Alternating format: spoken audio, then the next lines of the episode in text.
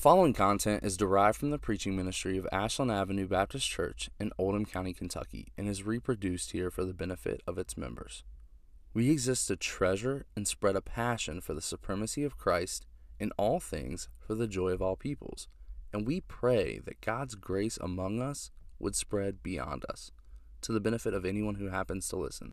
For more information about our church, go to ashland o c dot org. Thanks for listening. Please open your Bibles this morning to the book of Acts, Acts chapter two. Acts chapter two. We're going to be looking this morning at the Spirit-filled church from Acts chapter two, verses forty through forty-seven. And as you find that, um, I want to invite you to stand again in reverence for the reading of God's perfect and precious word. Acts two, beginning in verse forty. And with many other words, he bore witness and continued to exhort them, saying, "Save yourselves from this crooked generation." So those who received his word were baptized, and there were added that day about three thousand souls, and they devoted themselves to the apostles' teaching and the fellowship, to the breaking of bread and the prayers, and awe came upon every soul, and many wonders and signs were being done through the apostles, and all who believed were together and had all things in common. And they were selling their possessions and belongings and distributing the proceeds to all as any had need. And day by day, attending the temple together and breaking bread in their homes, they received their food with glad and generous hearts, praising God and having favor with all the people. And the Lord added to their number day by day those who were being saved. This is God's word. Let's pray. Father, we... We thank you for revealing yourself to us in your word. And, and Lord, we thank you for revealing yourself to us ultimately in your Son, Jesus Christ. As we have sung this morning, God, we gather to declare all we have is Christ. When everything else falls away, when this life ends, and there are no more earthly possessions to cling to. There is no more money to love. At that moment, we will see so clearly that all we have and all we need is Christ. I pray that you would help us see that even now through the preaching of your word. And we pray this in Jesus' name. Amen. Please be seated.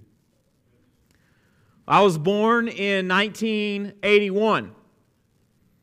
According to so-called experts, that makes me a millennial, because the year that these so-called experts decided that millennials begin is the year nineteen eighty-one. And so I just want to stand here before you and tell you that I am not a millennial. I don't care what the experts say. One of my favorite songwriters is a country singer by the name of Jason Isbell, and I like to tell people that, in, a, in the words of a song that he wrote, "I'm the last of my kind if you think I'm a millennial." Well, sociologists like to study generations. This is something that happens.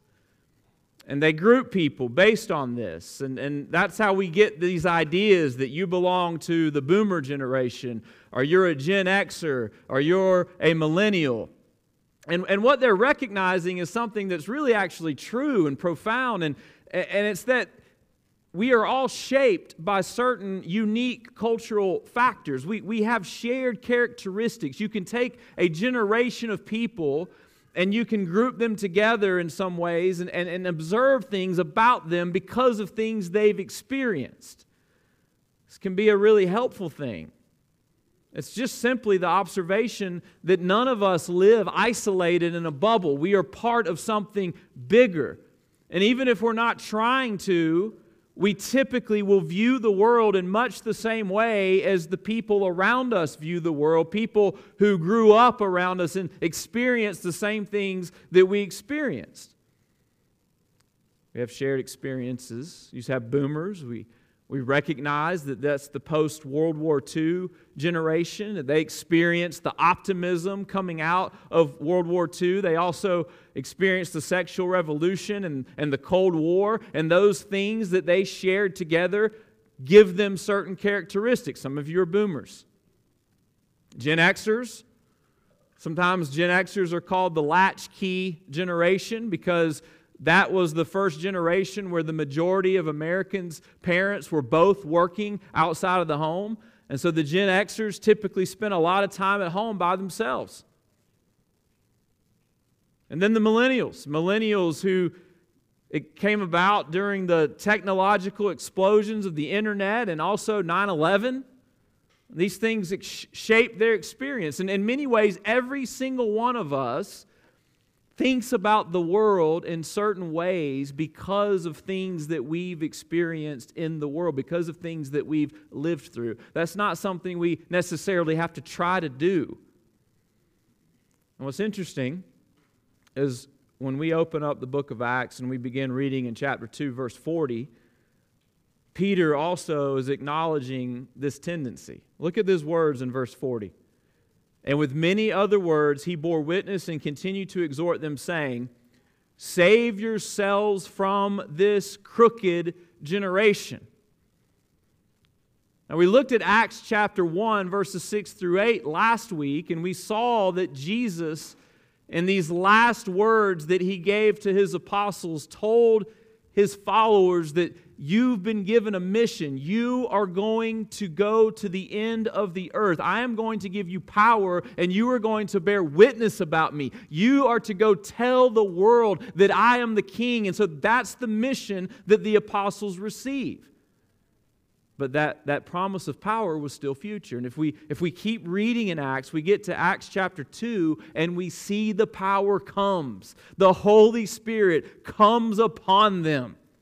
They received the power on the day of Pentecost, gathered in Jerusalem, and, and, and they begin to speak the gospel, and there are nations gathered there. And it's crazy because the nations begin to hear the message of the gospel in their own language, even though these men were not learned and did not know these languages.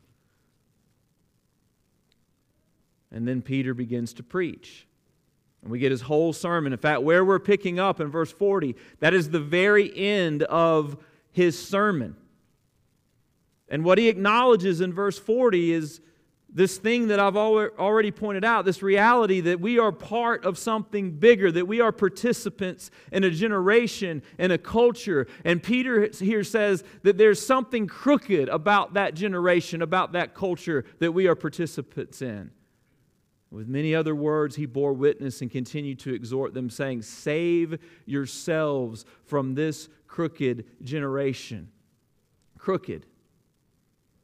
It's interesting because when we, we read the prophets in the Old Testament, one of the prophecies that they continually claimed about Jesus was that he was going to come and make the paths to God straight. Contrast that with the crookedness of this generation. How, how the generations, the cultures that we're part of obscure the pathway to God. They lie about who God is. You will not find God just in this generation. Paul spoke of the same thing using different language in Ephesians chapter two, verse two, when he said that all of us used to follow the course of this world. There is a course that this world follows, and Paul tells us very clearly in Ephesians that it leads to death. But Peter says there's hope. Verse forty-one. So those who received his word, those who received the gospel, those who received the good news about the kingdom of God in Jesus Christ, those who received, who believed it, who repented and believed, they were baptized, and there were added that day about three thousand souls. Peter says there is a way for you to break from this crooked generation. There's a way for you to receive the promised Holy Spirit that Peter promised in verse thirty-eight. Peter said to them, repent and be baptized, every one of you, in the name of Jesus Christ for the forgiveness of your sins, and you will receive the gift of the Holy Spirit. That you don't have to merely be a part of a crooked generation that leads to death, but that God in Christ promises us that if we will repent and believe, we will no longer be ruled by the spirit of the age, but we will now and forever be ruled by the Spirit of the living God. Church, that's our hope. Jesus wants you to know, He wants us to know this morning, that there is a new way to be human. That there is a new approach to life. That the, the pathways that lead to destruction and death and misery and depression no longer have to be the pathways that you travel down. Jesus comes to proclaim a new way, a way to God, a way to flourishing, a way to salvation, a way of grace and mercy and love and peace. And you're invited to be a part of it. It's a drastic transformation. And then immediately, in verses forty-two through forty-seven, we get a powerful picture of what it looks like to live as part of such a culture.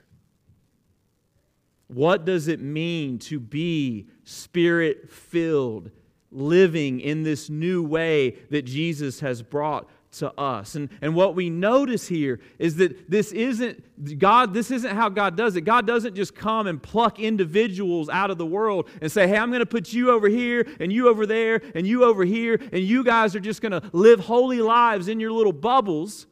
That's not what He does at all. But God in Christ comes and saves a people, and He gathers us together, and He calls us the church. And He says, you are now going to live in your own unique culture with your own unique values. It's the only way to do it.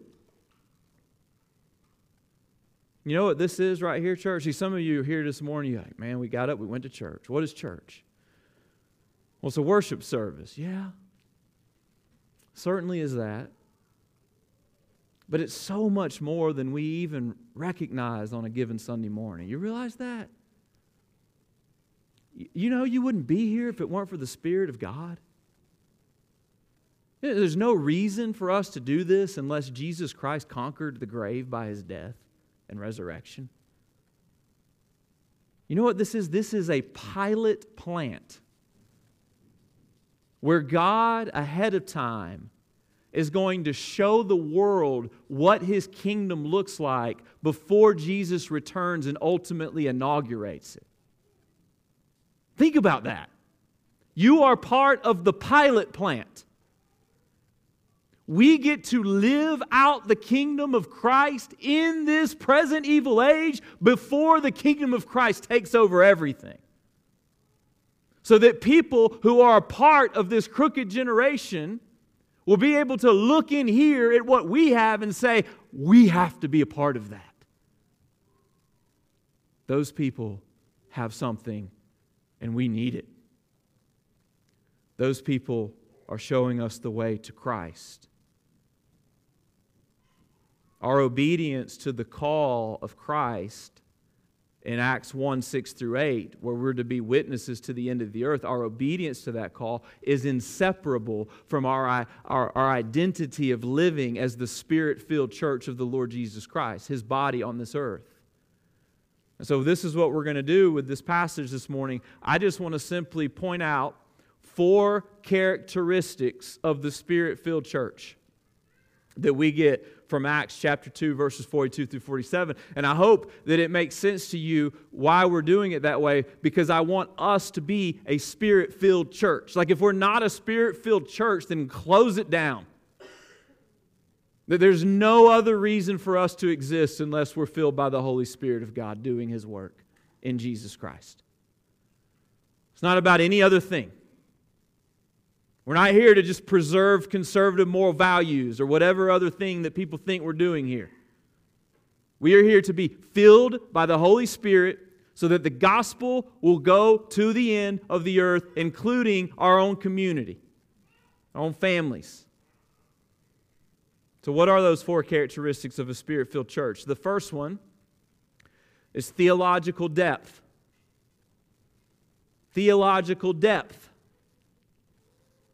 Now, sometimes I think this surprises people because we think, well, you're talking about the Spirit, and now you're talking about theology, and we tend to think that, like, the Spirit is over here and theology is over here, and to the degree that theology invades, the Spirit gets pushed out, because you can't be committed to learning and be dependent upon the Holy Spirit at the same time, can you? Well, yes. I've had people ask me before, do you prepare your sermon or do you just get up there and talk? Like, seriously?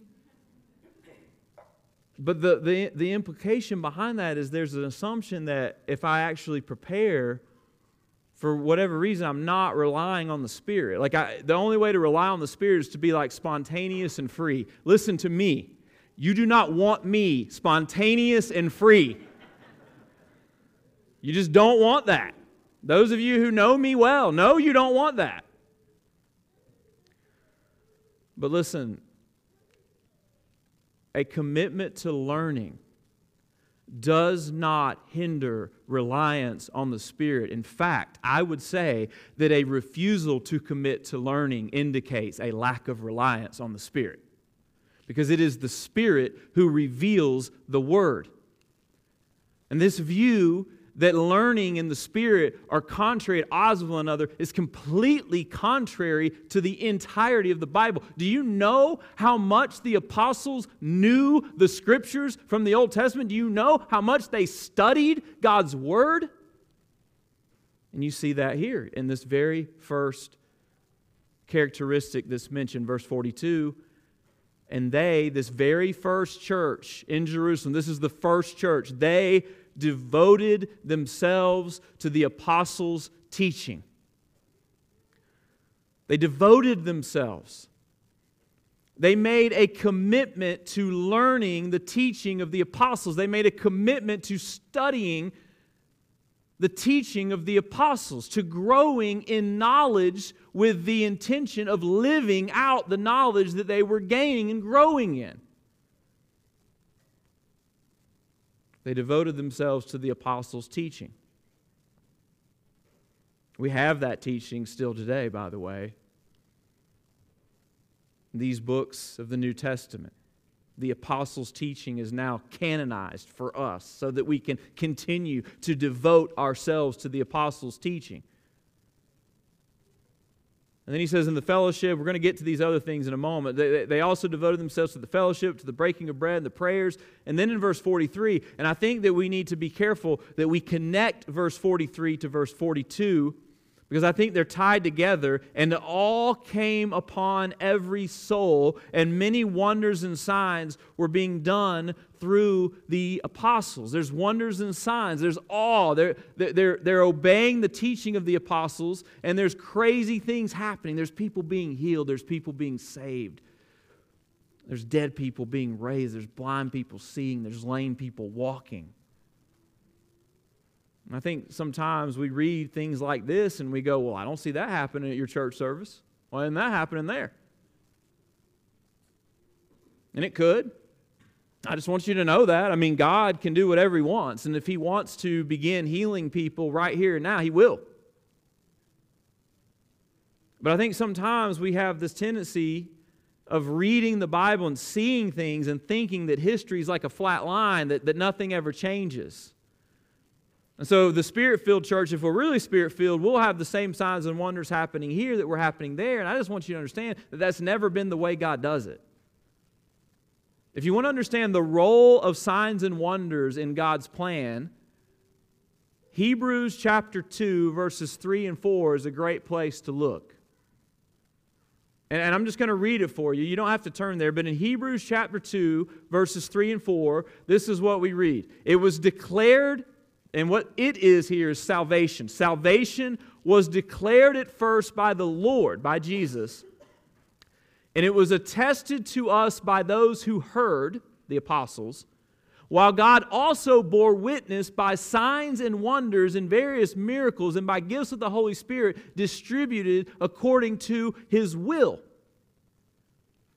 So what we have going on in Acts is what we see going on throughout salvation history. When God breaks into history with new revelation, He bears witness to that revelation by means of signs and wonders and miracles. You saw it happen in Exodus. God revealed a new plan. He gave the law to Moses at Sinai. What goes along with this new revelation? Signs and wonders.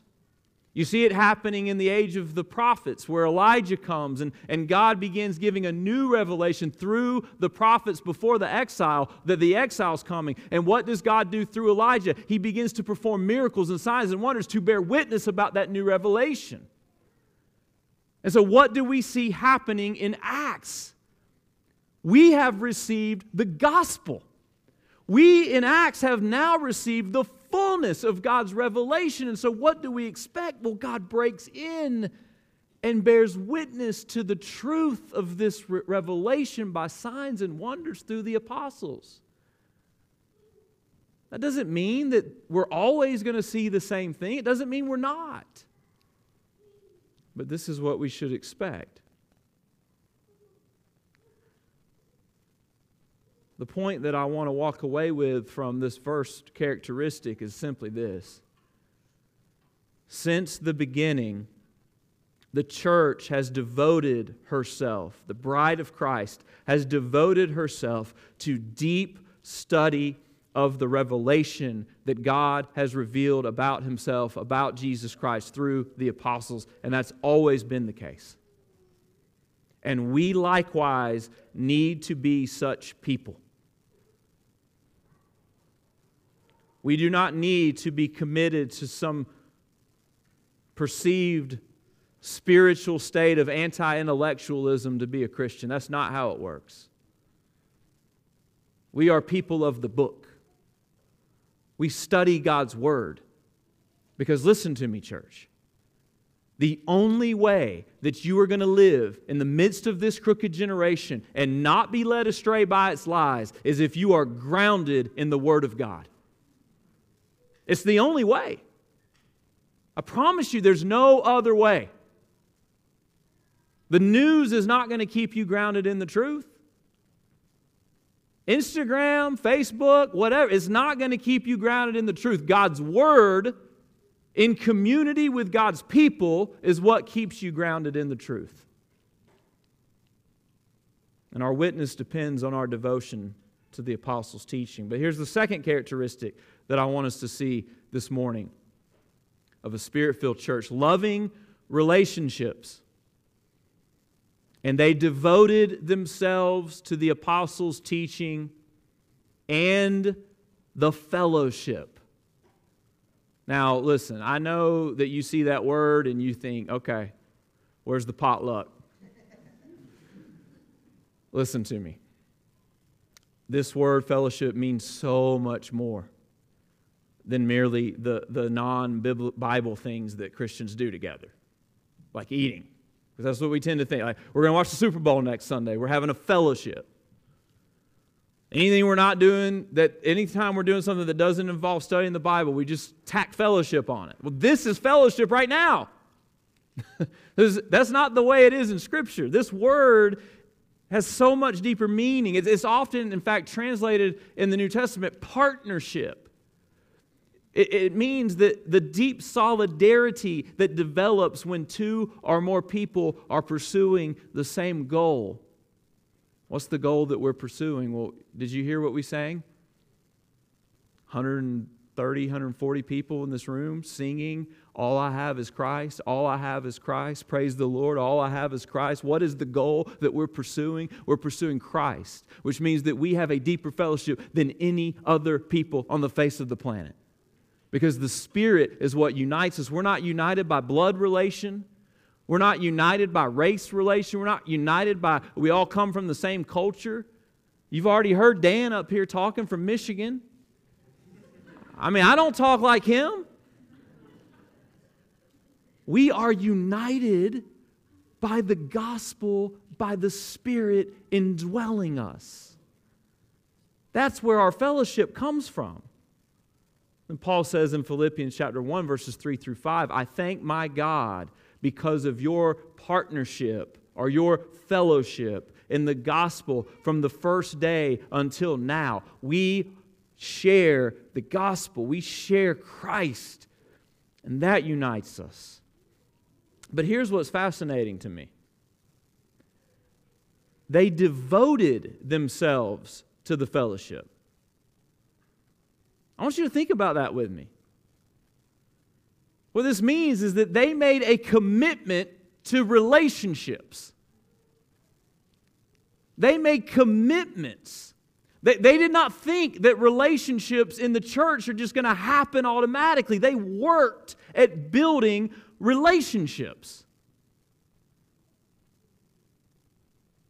Why is this so important? Because listen, there is this huge misconception in the church that relationships are just supposed to happen automatically. I'm just going to show up and these people are just going to like me and I'm going to like them. And I want you to understand something, church. Relationships have never been like that. And in this age where there is so much division and there are so many things that, that are working against healthy relationships, family breakdowns in the home, friendships are at an all-time low, you better believe that relationships are not going to come automatically. When I do premarital counseling, I always, the first thing that couples have to do, Jake and Bethany, get ready for this, because y'all... The first thing that couples have to do is they have to read an article called The Myth of Compatibility. Why do I make them read such an article? Because they're googly-eyed in love, and they think that they have found the perfect match, the person that is going to fit me like a glove. I could never imagine being in an argument with him. And I just want to burst their bubble right off the bat. You know, I, I just want, I'm the dream killer when it comes to premarital counseling. And I, and I want them to understand, the article argues that because we're sinners, there's not a single person in the world that's j- truly compatible with me, right? Because I'm selfish, and and there, there's no one that fits me in that way. There, there's always going to be rough spots and, and, and seasons that are hard and difficult. And we want them to understand that. And so, listen, if, if, if the googly-eyed lover is not compatible with you, you better believe that this strange conglomeration of people is not compatible with you. This is not. That there is no church compatibility. There is not a church out there that is going to fit you perfectly. That you will never visit a church where you walk in and you go, I like everything about that church. No, I mean, some of you are going to go home today and you're going to say, I like that church, but the pastor's got that weird Alabama accent, and the person I sat next to, I don't know what they were wearing, but man, that perfume was strong. It stunk. I wish that kid would quit banging into my chair with his Tonka truck. You know, like the, these are the things that, that are really happening. Relationships aren't easy. And, and listen to me, because this is really important. You don't need to be upset that relationships are difficult. You need to be happy that relationships are difficult, because if you found the perfect church that fits you perfectly, you wouldn't grow there. You understand? You wouldn't grow. Do you know how you grow in the Bible? You don't grow in the Bible by sitting on a mountaintop having a devotional quiet time with God by yourself. That's not how you grow. You grow in the trenches. You grow through suffering. You grow through trials. You grow through miscommunication. You grow through conflict. That's how you grow. Don't expect things to just work out perfectly for you. It's never been that way. It's never going to be that way. When we run from devotion to fellowship, we are running from the means that God intends to use to grow us. So understand what's at stake. If you don't want discomfort, you don't want growth. Because those are the conditions for it. Now, this relationships, the relationships that they're building in this first church are profound. Look in verse forty-four. And all who believed were together and had all things in common. They were together. Meaning, that's a word, and, and, and Luke here is just trying to, to emphasize that they were unified. They were together. They weren't divided. They were one. And they had all things in common. And yeah, he's talking about personal possessions, not mandated by government, but voluntarily. They, they come together and they pool their resources together so that anybody in the congregation who has a need, they can, they can supply it. And you see that happening in verse forty-five. And they were selling their possessions and belongings and distributing the proceeds to all as any had need. People have need. Nobody in this church of Jerusalem had needs because they were meeting them together. And day by day, attending the temple together and breaking bread in their homes, they received their food with glad and generous hearts. Now I want you to notice that they're doing this every day. Day by day, they are living in communion with one another. They're attending the temple together. We're going to get to that in a moment and what that means. But they're also breaking bread in their homes. And they're receiving their food together with glad and generous hearts. They're eating together. They're living together. They're doing life together. You know what this looks like? Looks a lot like B F Gs to me. I've had people say, well, you know, Bible fellowship group, that's not in the Bible. I understand that, but this is in the Bible.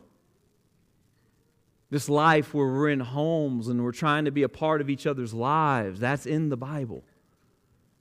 I had somebody say to me recently, I need a church where I can get everything in Acts two done at one time a week.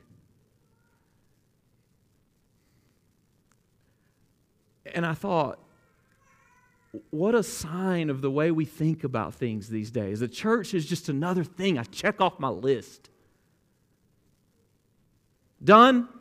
Church, done. Fellowship, done. Did all that. Had communion, done. Well, you can't get everything done in Acts two at one time per week because they're doing it day by day. They're living life together. This is a family. We, church, are a family. We're supposed to be a family. And the culture is not an excuse for us not becoming one. We have to overcome whatever's happening in the crooked generation because the Spirit of God is what reigns here. And so what if it's hard? The Spirit of God can conquer any resistance. Here's the third characteristic, joyful worship. Go back up to verse forty-two. And they devoted themselves to the apostles' teaching and the fellowship, to the breaking of bread and the prayers. Listen, this isn't just any breaking of bread. There's an article in front of it. It is the breaking of bread and the prayers. It's a specific breaking of bread and a specific prayer. It's the Lord's Supper. He's describing worship. They were worshiping together.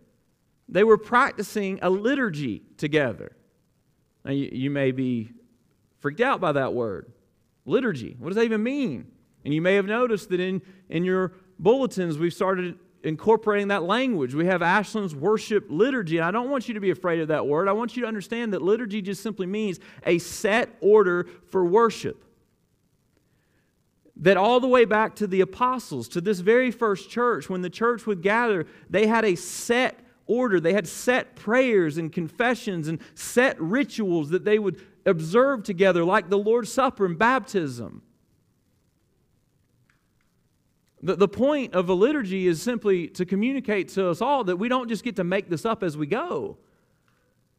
That we are a part of an apostolic tradition And here we are two thousand years down the road, but, but our service should still have continuity with the very first services that the apostles led. And notice that they're doing both small group ministry and large group, and you see that in verse forty-six, and day by day attending the temple together. They, so this was the church in Jerusalem. And at this time in history, those who had been converted to Jesus, they were still going to the temple. Now, I'm sure that they weren't participating in any sacrifices because they believed, we know from the apostles, that Jesus was the final sacrifice. But they would still gather with the Jews in Jerusalem to, to sing and to pray. They shared the same Old Testament scriptures. But then notice that they wouldn't leave it there. They would immediately, or I don't know if it was immediately, but they would also go after that to their homes. So they would attend the temple together, and then breaking bread in their homes, they received their food with glad and generous hearts. I imagine when they got to their homes is when their worship became more specifically Christ-centered, because not in the temple they weren't talking about Jesus. So these Christians were going home to deepen their worship. Verse forty-three, we see that there's awe, there's reverence to their worship. At the end of verse forty-six, we see that there's joy, there's gladness to their worship. They received their food with glad and generous hearts. It, it wasn't something that was a weekly chore. It was something that they looked forward to. It was something that they couldn't wait to be a part of. I can't wait to be with God's people. I can't wait to worship with God's people. I don't want to miss worshiping with God's people, because the Spirit-filled church loves to worship together. And then the final characteristic that I want us to see this morning is relentless witness. Look at verse forty-seven.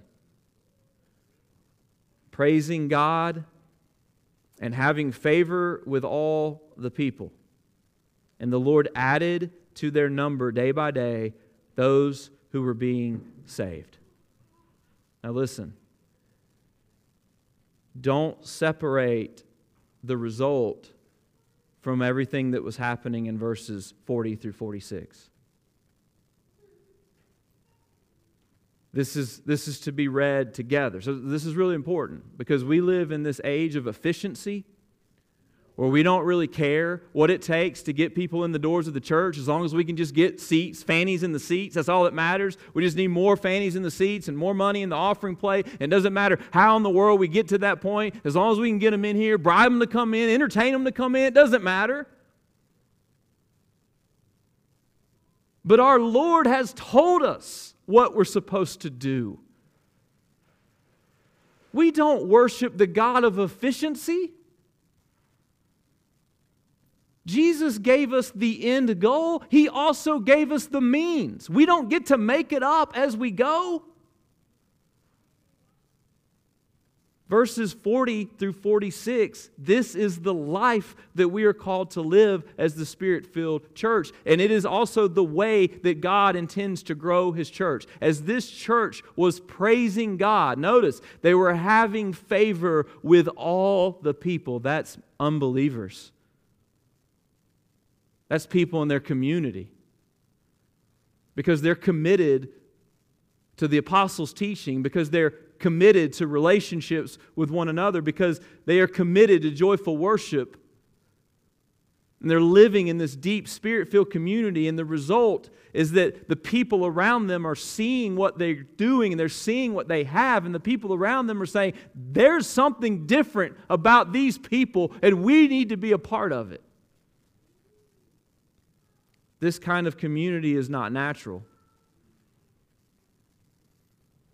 This kind of community can only be produced by the gospel of the Lord Jesus Christ. We, we have a Savior who died as atonement in our place to reconcile us to God, and in the process of being reconciled to God by mercy alone, because none of us deserve it, He also reconciles us to one another. That's not natural. This isn't a natural community. This isn't the Elks Club. This isn't your bowling team.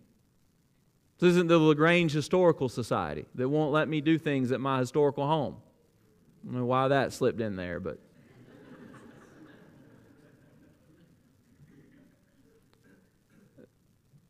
This is Christ. This, this is, church, listen, this is why there's never an excuse for you to not be able to be reconciled with somebody else that's in this room, that's a part of this community. Because if our God can forgive us for cosmic treason against Him through the blood of Jesus Christ, you better believe you can forgive the person sitting next to you.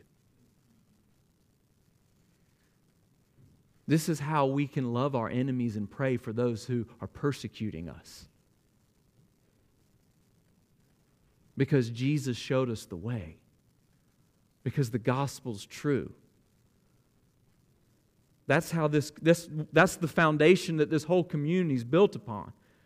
It is only on the gospel that we can do this. It is only in the power of the Holy Spirit. And when people begin to see that, they begin to see that this community is not like any other. This is our sign. Jesus told us that. You know how they're going to know you're mine? By the way you love one another. Our sign is our love. We show the world our love, and then our world sees the gospel, and then we declare it to them, and they believe and join us. But uh, one more thing. I want you to notice how church-centered their evangelism strategy is. You might miss this. The first thing I want you to see is that in verse forty-one, they, they knew how many people were converted. About three thousand souls. We get down to verse forty-seven. And the Lord added to their number day by day those who were being saved. See, sometimes I think that we think and imagine the Christian life as just individual Christians just out there being apostles out in the community in the world. And that's not how the New Testament describes it. The apostles preach the gospel, and they organize churches, and the churches are handed the keys of the kingdom, the keys that Jesus gave to the apostles, the apostles give to the church. So this is not something we can do in isolation. To be saved in Acts two is to be added to the number of the church. When they are baptized, they are connected as members of the body of Christ in Jerusalem. That's what's going on. We don't delegate evangelism to parachurch organizations. Evangelism belongs to us. This belongs to the church. This is our mission. Our current culture presents such an opportunity to us, church. Our neighbors are lonely people. Our people... Our neighbors, the people that live in our community, are, are disheartened by divisions and suffering from, from family dysfunction and looking for friends. And we have the opportunity to show them the power of the gospel, to show them the deep love and fellowship that comes from our Savior. We have the opportunity to show them, to bear witness to them that there's a kingdom coming. And you can taste it right now. And that kingdom is going to replace every other power and every other order in this universe. And that kingdom is going to be forever. And that kingdom will be lived under the reign of Jesus. And there will be no more dysfunction or family breakdown. There will be no more loneliness. There will be no more sin and rebellion. There will be no more death and isolation. There will only be the people of God worshiping God's King Jesus Christ forever. Let's pray together.